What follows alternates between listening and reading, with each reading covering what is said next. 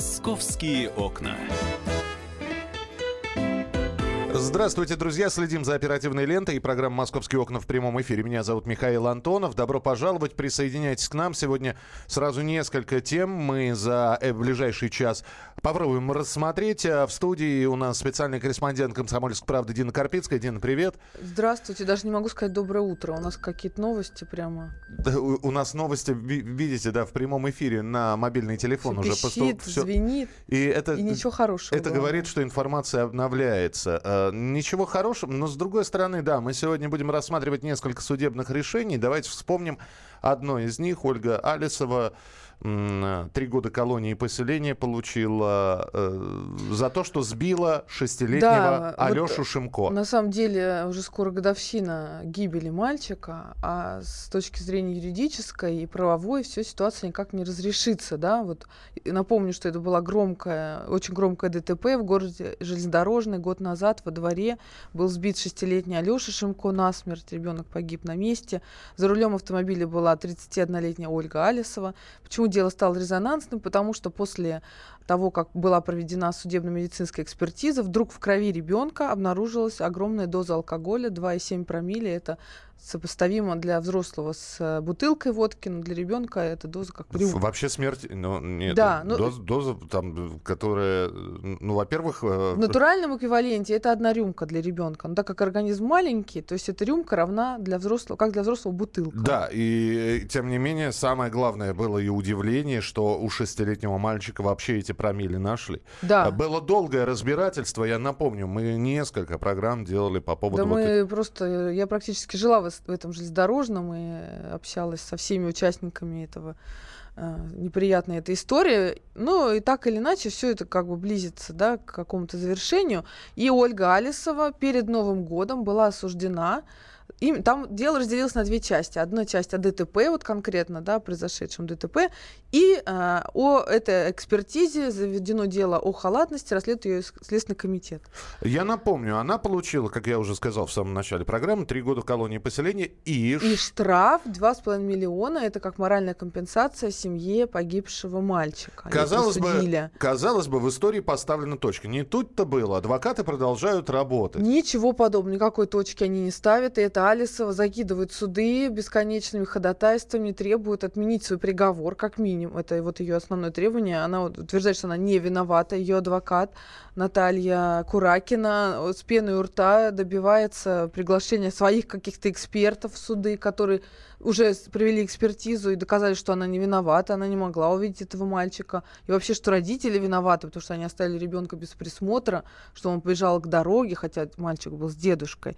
И вот была апелляция 1 марта. Я прошу прощения, а, а вот э, госпожа адвокат э, Наталья Куракина, которая все эти заявления делает, казалось бы, но если у вас э, у стороны, которую обвиняют, есть какие-то доказательства, что вы их во время суда-то не предоставили? Где они были Нет, во время она суда? пыталась эти... это все предоставить, но суд счел необход... ненужным еще одного эксперта дополнительного приглашать, потому что там есть эксперты А экспертиза полиции. вообще должна быть независимой, насколько я понимаю? Есть там и независимая экспертиза, следственный эксперимент проводился, и как бы суд счел, что всего достаточно вполне, со всех сторон ситуация рассмотрена. Но у Куракиной свой эксперт, который совсем другой э, видит а, эту историю. Но его не выслушал суд, не посчитал нужным. И они пытались в апелляции опять его привлечь, ничего у них не вышло. Суд апелляционный оставил все как было. Три года колонии, два с половиной миллиона штрафа. Напомни, пожалуйста, по судебным практикам апелляция, э, обжалование приговора э, да. имеют право подать, а потом э, что-то типа кассационной жалобы потом, в Верховный суд. Это уже суд, Верховный да? суд, но параллельно. Э, вообще квалификация этой мадам Куракиной вызывает сомнения у всех. Она пришла в Мосгорсуд не только с апелляцией, но и с требованием отложить э, вступления приговора в силу до 14-летнего возраста э, дочки Алисовой. У Алисовой есть дочь, ей 11 лет, и есть такое отступление в законе, что да, можно от, отложить наказание. И есть такое действительно. И вот, значит, Мосгорсуд ей сказал, что нет, вы должны с этой жалобой идти в железнодорожный опять суд. И угу. вот у них очередное, в настоящий момент, прямо сейчас идет заседание, Алисова просит отложить ей наказание на три года она утверждает, что ее дочь, ну я так думаю, что это правда, конечно, что дочь ее в стрессе, ей пришлось сменить место жительства, потому что ребенка травили, они с, э, с тетей, дочка с тетей уехали в другой город, там ему тяжело, и ребенок не спит ночами, вот она это, она давит, нажалась судьям и всем и просит отпустить ее пока побыть с ребенком. Ну не знаю, мы следим за развитием событий, отпустит ее или нет, мы об этом сразу же будем сообщать. На 19 апреля, насколько я понимаю, назначено очередное судебное заседание. На да? 18 на сегодня, на 10.30. Да? Вот прямо в настоящий момент оно сейчас идет. А, слушай, насколько это может растянуться в очередной да раз? нет, я думаю, это все за один раз решится, и такие решения принимаются только если две стороны не против от, от, от, а, отсрочки наказания. Но там же помимо отсрочки наказания существует еще один аспект, который также адвокат упомянула, а именно Сумма. Сумма 2,5 миллиона рублей, которые она должна выплатить. Э, неподъемные деньги, Ой, по словам... да, там такие были стенания, что вот всю жизнь придется ей каждую копейку откладывать, и ничего у нее нету, кроме этого автомобиля, на котором она ребенка отбила. И... Но это все оставили в силе, это Мосгорсуд рассматривал, и все. Вот 2,5 миллиона она уже должна отдать. И, я не знаю, сможет она в кассации как-то отыграть ситуацию или нет. Пока что вот так. Вот. А, Дин, ты сказал, что год вот этому делу да. уже, уже год. Это значит, что из приговора, который получила госпожа Алисова три года, она год уже отсидела. Ну, Там... примерно. Она, отсидела, она с июля месяца сидит, она 8 месяцев уже отсидела. То есть, пока, я напомню, что пока ведутся все вот эти вот следственные действия, пока а, а, готовились к суду, сейчас суд, это все идет в срок. Срок идет, да. А, Солдат а, спит, служба идет, как говорится. А колония поселения известно где? Это далеко отсюда или это ну, ближайшее? это рас... Нет, э, этим распределением занимается ФСИН, и до последнего неизвестно, куда именно отправят. Могут около дома отправить, там около железнодорожного есть колония поселения, могут еще куда-то. Подожди, она еще не отправлена? Нет, она до сих пор находится в СИЗО. По процессуальным нормам пока не решены все дела в суде, пока не прошла апелляция, все жалобы не рассмотрены, человек находится в СИЗО. Я-то думал, что когда зимой был вынесен приговор, она получила три года, нет, она... Нет, нет, нет, до апелляции все еще, вот и у Люкаев у нас еще в СИЗО находится. Почему? Потому что у него апелляция только что вот приняла решение, апелляционный суд. И Белых у нас еще в СИЗО находится. То есть до тех пор, пока вот эти вот все судебные трения, прения происходят, э, люди находятся да. в э, следственном изоляторе. В следственном изоляторе. Понятно. А еще одна тема, давайте очень быстро. Э, Елена Мисюрина. Еще Очередной одна... суд. У нас прям какой-то богатый да. на суды сейчас период наступил.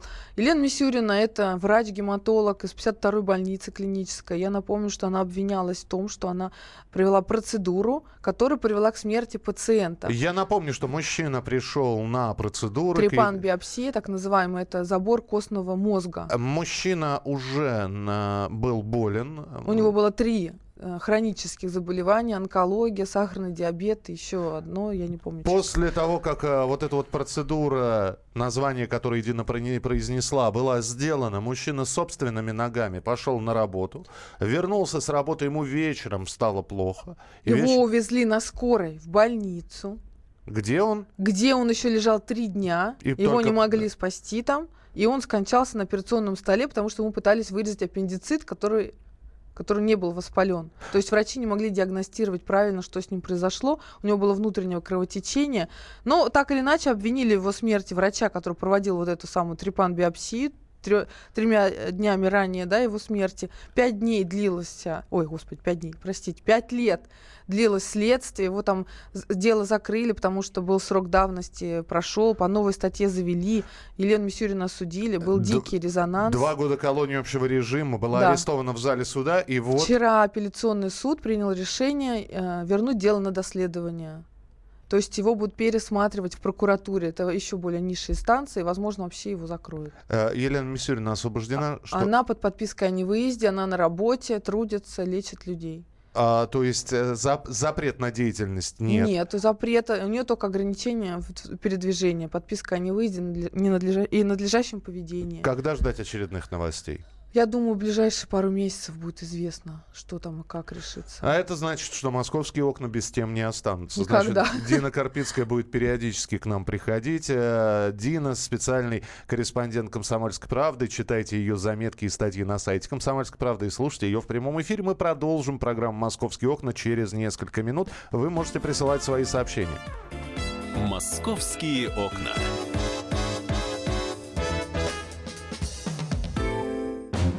Смертельно больной уралец ограбил ломбард, чтобы поехать в романтическое путешествие. Суррогатная мать отказалась отдавать детей биологическим родителям и сбежала. Две семейные пары заказали убийство своего бывшего шефа. Учитель 40 минут орала на семиклассницу за опрокинутый цветок. Итальянка собирается замуж за осужденного пожизненно русского убийцу. Никакой политики, никакой экономики. У нас особый случай. Только человеческие истории, которые никого не оставят равнодушными. В студии Екатерина Белых. И Антон Арасланов. Слушайте по будням с 12 часов по московскому времени.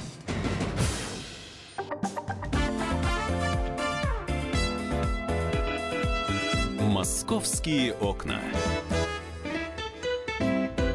Мы продолжаем. Это прямой эфир радио «Комсомольская правда». Меня зовут Михаил Антонов. Программа «Московские окна». И э, Дину Карпицкую сменил Павел Клоков, э, корреспондент «Комсомольской правды», который также в субботу, как и все мы, а мы работали в прямом эфире. Я напомню, в субботу произошло вот то самое событие, которое всколыхнуло все информационные ленты. Это атака американцев, французов и Великобритании, э, их вооруженных сил на а, несколько сирийских объектов в Сирии. И вот Паша, э, проснувшись, прочитав новость о том, что, значит, Сирия подверглась массированному удару крылатыми ракетами «Томагавк», взял и решил пройтись по, по местам боевой славы московской и понять, где можно спрятаться в случае чего. Да, Паш? Да. Доброе утро. Да, да, всем здравствуйте. То есть ты выяснял, где бомбу, бомбоубежище? Действительно, события в Сирии стали а, одной из причин Э, моего похода. Хотя, если честно, у нас в плане давно стояло про это написать, потому что мы, может быть, и писали когда-то про убежище. Многие говорят бомбоубежище, правильно говорить убежище. А, они, кстати, делятся на несколько видов на укрытие. Я сейчас расскажу. А, но я уже не помню, когда мы писали. И вот, не дай бог, что случится, да, если, как в том мультике, над головой засвистят сапоги, а, а я помню, когда мы писали. От, а, календарь отсеков. А, когда конец света и где спасаться. По-моему, вот именно тогда мы и стали выяснять, где есть запасы еды, продовольствия. То есть, да, когда что-то грандиозное происходит по масштабам, когда что-то плохое происходит, мы начинаем додумываться, а куда вообще бежать, куда, где спасаться. А, ну, конечно, самое главное убежище, опять чуть не сказал бомбоубежище, это наше столичное замечательное метро. Которое, собственно говоря, и было да. уже чем-то подобным в годы Великой Отечественной войны. Да, конечно, уже многие станции были. Это именно убежище. В метро можно спасаться от самых различных э, бомбежек. То есть это не просто от укрытия, а от осколков, пуль. Вот, например, э, подземный переход, он может служить э, именно укрытием. Когда ты забежал, и тебя пули не достают. А метро это именно от тех самых ракет, да, которых мы говорили в субботу. А, существует книжный проект, который называется «Метро 2033», и как раз а, именно в метро спасаются люди после апокалипсиса, после ядерного удара. Но, правда, давайте опять же не забывать, что метро бывает разным. Есть станции Глубокие. Глубокого залегания. Да. А есть станции, в общем, не глубокого залегания. И, а, опять же, вот спастись, да, а находиться там сколько можно? А там есть запасы еды, продовольствия и прочего, прочего, прочего. Ну вот об этом я и расспросил специалиста э, управления столичного ГОЧС э, Вадима Шепелева, который мне э, рассказал вообще, проинструктировал, как действовать. Вот, например, что-то случилось, да. А, объявляется в городе тревога. В течение 6 часов из всех убежищ, которые у нас есть под домами, а их несколько тысяч в Москве, точную цифру они принципиально не называют, потому что это секретная информация. Э, забегая вперед, могу сразу сказать, что узнать, э, где ваше укрытие, убежище находится, можно в управе, префектуре. Там эта информация должна быть. Подожди, что за секретная информация, которую может узнать любой? Ну, вот... Э, просто, откры... просто существует какие-то, какая-то информация в открытом доступе, а существуют еще, видимо, какие-то объекты, о которых простым ну, смертным вот, вот не так, говорят. Вот так и есть. Точную цифру не говорим, точное оборудование не говорим, чем они оборудованы. Но вот мы были на улице Каштаянца, 12, на западе Москвы. Там новая десятиэтажка, 10 этажей, построен в начале 2000-х дом, огорожен забором, и сразу под ней паркинг. Он именно подземный, уходит под землю. И там же под, перед воротами табличка «Вход в убежище». Э, Это убежище было оборудовано задолго до строительства дома. Там есть нары, нары. Кстати, в случае тревоги управляющая компания должна обеспечить этими нарами все убежища. Есть трехъярусные, есть двух, в зависимости от высоты Ну, в общем, места, где можно Ну, лечь. деревянные кровати. да, просто да. на- нары сразу как-то возвращают нас в, тю- в тюрьму. Да, и вот в случае тревоги э, все эти убежища освобождаются от лишних предметов. В данном случае, где я был, это паркинг, то есть освобождается от машин, от каких-то ящиков, запасных колес и прочего. В общем, в кавычках от хлама. Туда притаскиваются нары, запасы еды, лекарства. По поводу лекарств отвечает департамент здравоохранения столичный. То есть все вот эти функции, они поделены. И то есть запасы периодически пересматриваются, что-то вы... э, Вообще рассчитано на двое суток пребывания там. То есть там есть и генератор, который вырабатывает энергию. Если что-то стряслось сверхграндиозно, если электричества нет, а- обрубило, там есть генератор. То есть чтобы сидеть при свете. Там есть запасы воды. В случае тревоги открывается кран, набираются баки, 20 кубов на питье. Это вот в том убежище, где я был. Ну, там большое убежище, там почти на 3000 человек рассчитано. Слушай, я правильно понимаю, ты сейчас сказал про здание, которое было построено всего лишь несколько лет назад. Это Да. фактически новостройка. Это каждая новостройка, каждое большое здание имеет вот такую вот Нет, структуру. Нет, вот сейчас а, при строительстве новых домов, при проектировке, точнее, этих домов, идет определенный расчет, что на, на такое-то количество людей а, должно быть убежище. Как правило, это подземные паркинги. Вот если идет один дом, второй, там нет паркингов, то в третьем, четвертом уже обязательно закладывают это, чтобы было, чтобы людям было куда бежать, в случае чего. Ну, конечно, больше всего убежище и укрытие у нас в центре, потому что старые дома, они строились с подвалами, со всеми этими подземными этажами, да. То есть там больше всего, если смотреть на карту, секретную. Мгм. секретную. Вот. Но я, кстати, позвонил в свою управу, говорю, вы знаете, я не представляюсь журналистом, говорю, я житель Ясенева, житель Литовского бульвара. Куда мне бежать в случае чего? Они так удивились. Я был первым, наверное, за последние несколько лет. По крайней мере, у той девушки, которая взяла трубку. А, Я сейчас узнаю. Она отложила трубку, пошла узнавать. Я повисел на трубке минуты три, и потом она ответила, что нужно бежать все-таки в метро. Но мне там действительно близко. Моя квартира в 10 минутах ходьбы от метро. Слушай, ну ведь это, ну, вот э, сейчас с нами будет на прямой связи э, специалист, и, конечно, здесь вызывает вопрос. Вот так вот спросите и задайте э, этот вопрос само- самому себе. В случае чего, куда бежать? Ответ вроде бы очевиден. Метро. Ну, в- хорошо, В если... Капотне нет метро, например. В Капотне, е- ты знаешь, и помимо, по- помимо Капотни есть, я не знаю, э, огромное количество мест, куда до метро просто так не добежишь. Или, Да, или, да. или для того, чтобы пробежать, тебе нужно, ну, в общем, недюжинное здоровье. А спрятаться надо здесь и сейчас. И вот так вот э, действительно спросить, а где у вас ближайшее укрытие, убежище? А у нас на прямой связи Сергей Гринин, председатель общественной организации «Гражданская безопасность». Сергей Михайлович, здравствуйте. Доброе утро. Мы Доброе вот утро. сейчас э, э, с Павлом Клоковым, с корреспондентом «Комсомольской правды», он э, сделал обзор убежищ, э, по- попытался выяснить, что делать в случае чрезвычайного происшествия, чрезвычайной ситуации. А вот вы можете подтвердить, что у нас э, в большинстве своем знаний э, у обывателей нет? Как поступать, что делать? Знаний нет. Э, Больше того, бомбоубежищ, э, функционирующих в рабочем состоянии, тоже не так много. Вот я успел зацепить краешек эфира по поводу метро. Да, метро – это объект двойного назначения, и кто успеет, тот, э, можно сказать, счастливчик. Кроме того, повезло тем, кто работает на бывших советских крупных предприятиях. На большинстве из них это можно выяснить. Бомбоубежища были свои, штатные, и они до сих пор сохранены в функциональном виде.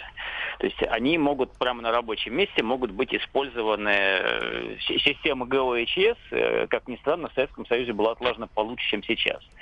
А в остальном случае, вот я вчера, э, интереса ради, попытался поискать поиском слова бомбоубежище. Вездесущий Яндекс мне выдал два, две ссылки. Э, И это- оба были ночные клубы. Мгм. Убежище и бункер. То Мгм. есть э, не, не, не, не знает. Не, не спрятаться за- там, короче говоря. да. Зв- звонок в управу тоже никакой эм, информации не дал. Идите в метро, сказали мне в управе, там, там хорошо. У нас буквально минутка в эфире. Да, Сергей Михайлович, что делать? Вот как э, а, ну, нужно систему информации развивать, как-то вводить гражданскую оборону, как это в школах было. Э, В любом случае, боль- большая часть бомбоубежищ, которая функционировала как бомбоубежище, сейчас э, функционирует как объекты другого назначения. Склады, базы, все что угодно, автосервисы. Э, Или просто заброшено. Несмотря на победные реляции МЧС, что у нас все хорошо, на самом деле все не так хорошо. По большому счету остается уповать на здравый смысл э, политиков в первую очередь, что все-таки большого че не будет. А вот. И по возможности узнавать самостоятельно, обратившись в, тот же МЧС по месту жительства, по месту работы, где находится ближайшее убежище. Это все, что можно посоветовать. Спасибо, да, извините, извините, эфирного Бытовые- времени нету. да. Бытовые методы не работают. Да, всего доброго. Спасибо, Сергей Михайлович. Сергей Гринин, председатель общественной организации «Гражданская безопасность», был у нас в эфире. А, ребята, подробности о том, как Паша ходил по убежищам на сайте «Комсомольской правды», но он у нас в студии остается. Мы продолжим разговор и на этот раз из подвала на крышу переберемся. Московские окна.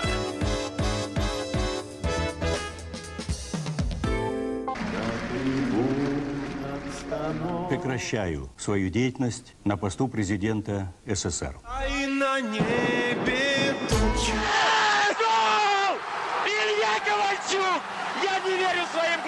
Это с нами уже явно было. Это дежавю. Воспоминания о прошлом, о том, что было в детстве и молодости, то, что мы бережно храним в памяти. Программу «Дежавю» слушайте по будням с 11 вечера по московскому времени.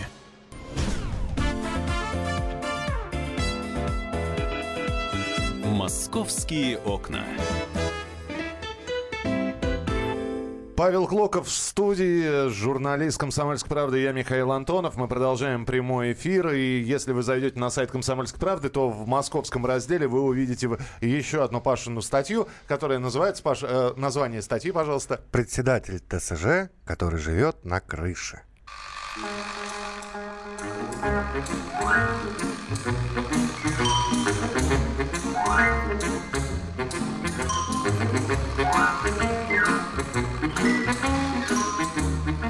Так, и хочется услышать голос Ва- Василия Борисовича Ливанова, который говорит, ты ума сошел?» А, а, Итак, что за председатель? Что за история, крыша? да? Что это? Итак, Кунцево, район. Москвы, элитный район, насколько я понимаю. Улица маршала Тимошенко, 17, корпус 2, 20-этажка. Тоже элитная, построенная по индивидуальному проекту, огороженная территория, охраняемая территория. Э, Там э, одна сторона дома выходит на лес и э, озеро, центральная клиническая больница, то есть виды необыкновенные. Э, В доме есть шиномонтажка, мойка, магазин продуктовый, несколько салонов красоты, несколько детских площадок во дворе. В общем, рай. Мечта, а не дом, да. Да, да. Так. И, и там уже довольно много лет, э, ну лет 10, наверное, председательствует некий Валерий Садовский. Ему лет 50. Больше не знаем о нем ничего. Ни я, ни соседи, ни жители самого дома. Кто выбирал? То есть, э, Как стал председателем? а, Там была другая женщина председателем, но у нее были, э, начались неприятности с документами, и она быстренько свалила. А он стал на ее место без выборов, ну, по крайней мере, так говорят активисты этого дома. Начал председательствовать. И больше его, точнее, никак, не больше, а вообще на собраниях его никто не видел. Есть у него э, заместитель женщина, которая там пытается что-то делать, но у нее это слабовато получается. Потому что дом приходит в упадок, лепнина на фасаде рушится, э, жители жалуются на, на завышенные платежи, например, за отопление, им там начисляли, как будто у них нет счетчика, на самом деле счетчик есть. Ну, в общем, ком проблем, он растет, растет, растет. А потом вдруг выяснили, где-то полгода назад с крыши этого дома упал детский домик размером где-то с автомобиль АК. Ну, такой пластмассовый короб, в, который, в котором любят посидеть дети. Ветром сдуло Все, его с все, крыши. я понял, я понял, да. Все ахнули, ну кто был во дворе, начали рассказывать друг другу, вот с крыши короб, что М, такое. да детский дом, может, дети на крышу Да, лазают? Да, что, Да? что там вообще? Так. А, Подняли квадрокоптер. Так. Ну, какой-то нашелся современный умелец, снял это. А там вы даже не представляете, там и зона для барбекю, и искусственный газон, и разнообразные цветы с кустарниками. Ну, в общем, красота. Да. Малыш, со мной не соскучишься. Это точно. С таким председателем не соскучишься. Он занимает два верхних этажа. Он оккупировал чердачное помещение, и еще выход получается на крышу. Это уже четвертый уровень. Так. Вот, попасть а, туда а нет жи- никакой возможности. А жильцам жалко, да? А жильцам- Чело- Человек разбил зону барбекю. Ну, ты знаешь, не совсем так. Вот видишь, упал этот домик, да, пластмассовый. А если бы он упал кому-то на голову? Это плохо. А если он Домик там... надо закреплять А если они раз. там бухнут, извини меня, и разведут костер прямо на крыше, и возникнет пожар. Такое тоже может быть. А попробуй туда попади, там, в случае ЧП, если все это закрыто на ставне. Ну, в общем, тут не совсем зависть, хотя, наверное, многих жаба душит, ничего себе. У него там и Бентли, и Гелендвагены, А, то богатенький есть, Буратино. обратите внимание, Богатенький Карлсон. Богатенький Карлсон, а, богатенький Буратино, на крыше московского дома зона барбекю. А самое главное, что заметили и увидели ее не по запаху. Понимаете, видимо, видимо, просто дым как-то в другую сторону ушел. А только если бы не этот упавший домик, они... Как это можно было хранить в секрете, я не понимаю. Вот объясните... Естественно, это все незаконно. Естественно, мы выяснили, спросили юристов. Это общее имущество дома.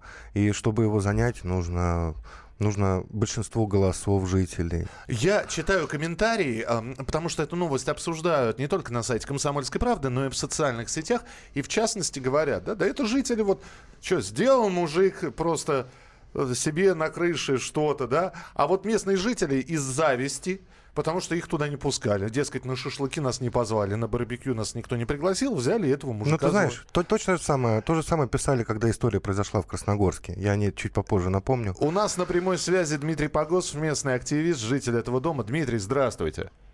Здравствуйте. Я вот думаю, что если бы этот домик э, детский ветром бы не снесло вниз, вы бы так и находились бы в невидении о том, что происходило на крыше. Да, наверное, наверное, так и есть. Но даже здесь дело не только в этом.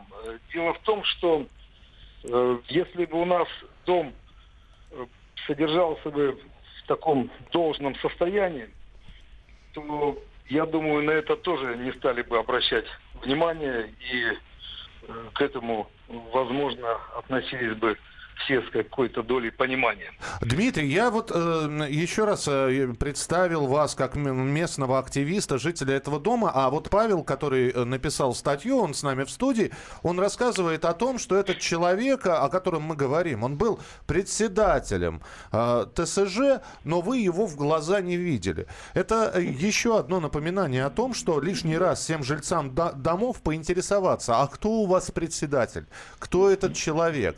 Вот я не знаю, вы, вы сейчас будете э, каким-то образом его снимать с должности, выбирать нового. Какие ваши действия будут сейчас? Я должен ввести некоторые поправки. Дело в том, что э, на самом деле у нас были выборы правления, и э, председатель был, данный председатель был избран законным образом. Я не могу сказать, что э, его избрание произошло как-то закулисно. Ну, я были- Ага, ага, я понял, да. выборы, Ага. он, э, было выбрано правление. Э, из числа правления он был выбран в качестве председателя. Это было в 2007 году. Соответственно, он таковым является уже... 10 с 11 лишним лет, да. Да, 10, 10 с лишним лет. Более того, отмечу, что первые годы э, Валерий Анатольевич э, много сделал хорошего для того, чтобы наш дом стал, наш жилой весь комплекс стал лучше. Вот. Поэтому другое дело, что по закону, по жилищному кодексу должны созываться очные собрания. Мгм. Очные это когда все жители собираются физически в каком-то помещении и общаются, высказывают какие-то проблемы. Э, И такая форма, она определена жилищным кодексом. И вот таких собраний у нас не было. Я понимаю, у нас, извините, очень мало времени в эфире. Так все-таки будет собрание, э, где вы, э, как это называется, отстранение э, в связи с утратой доверия. Такая формулировка из политической истории, но тем не Да, менее. Политической истории, да. Мы сейчас, у нас как раз сейчас идет вопрос в суде решается именно для того, чтобы такое собрание непременно состоялось. Но я хочу еще в заключении вот на что обратить внимание. Дело даже не в том, что человек построил там, или не построил. Я хочу обратить внимание на бездействие тех надзорных органов, в обязанности которых входит за этим следить. Вот в этом, я считаю, один из главных вопросов, на который стоит и необходимо обратить внимание. В данном случае э, жилинспекция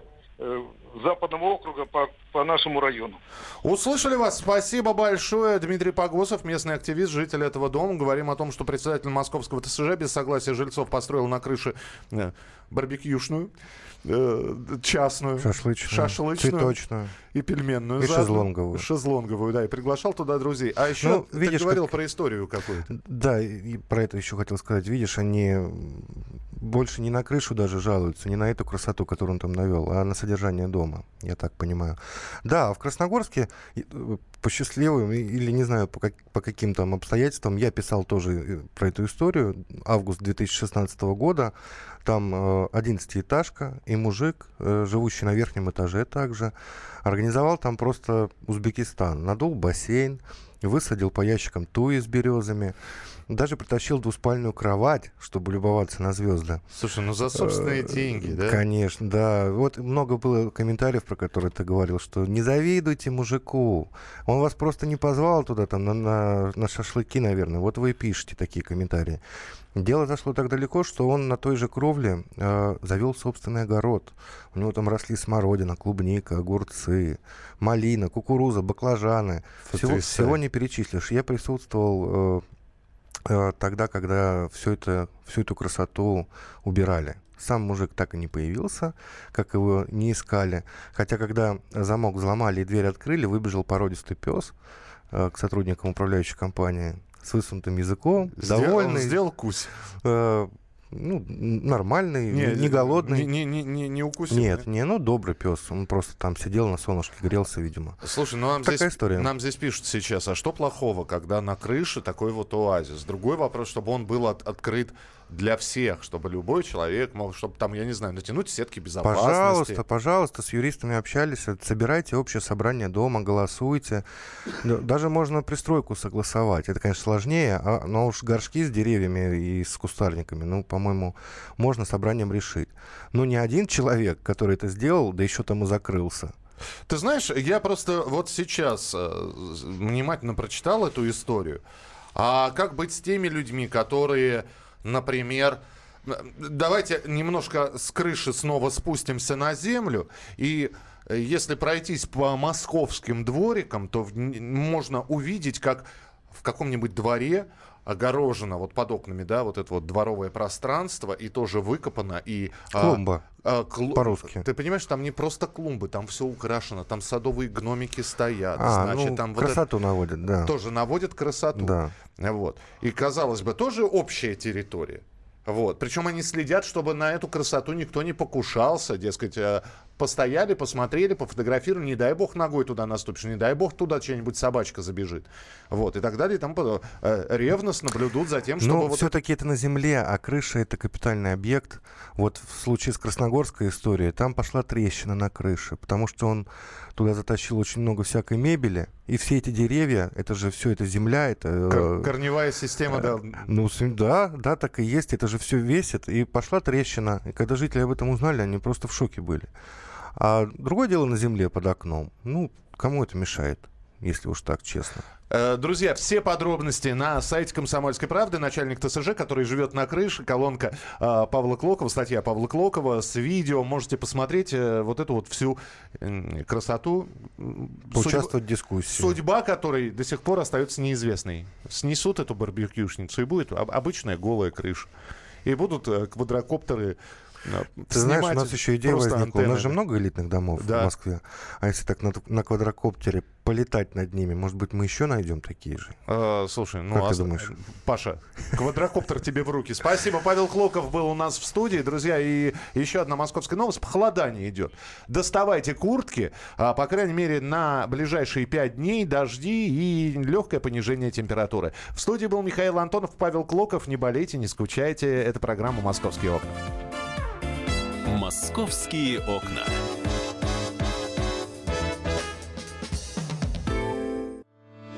Главное аналитическое шоу страны.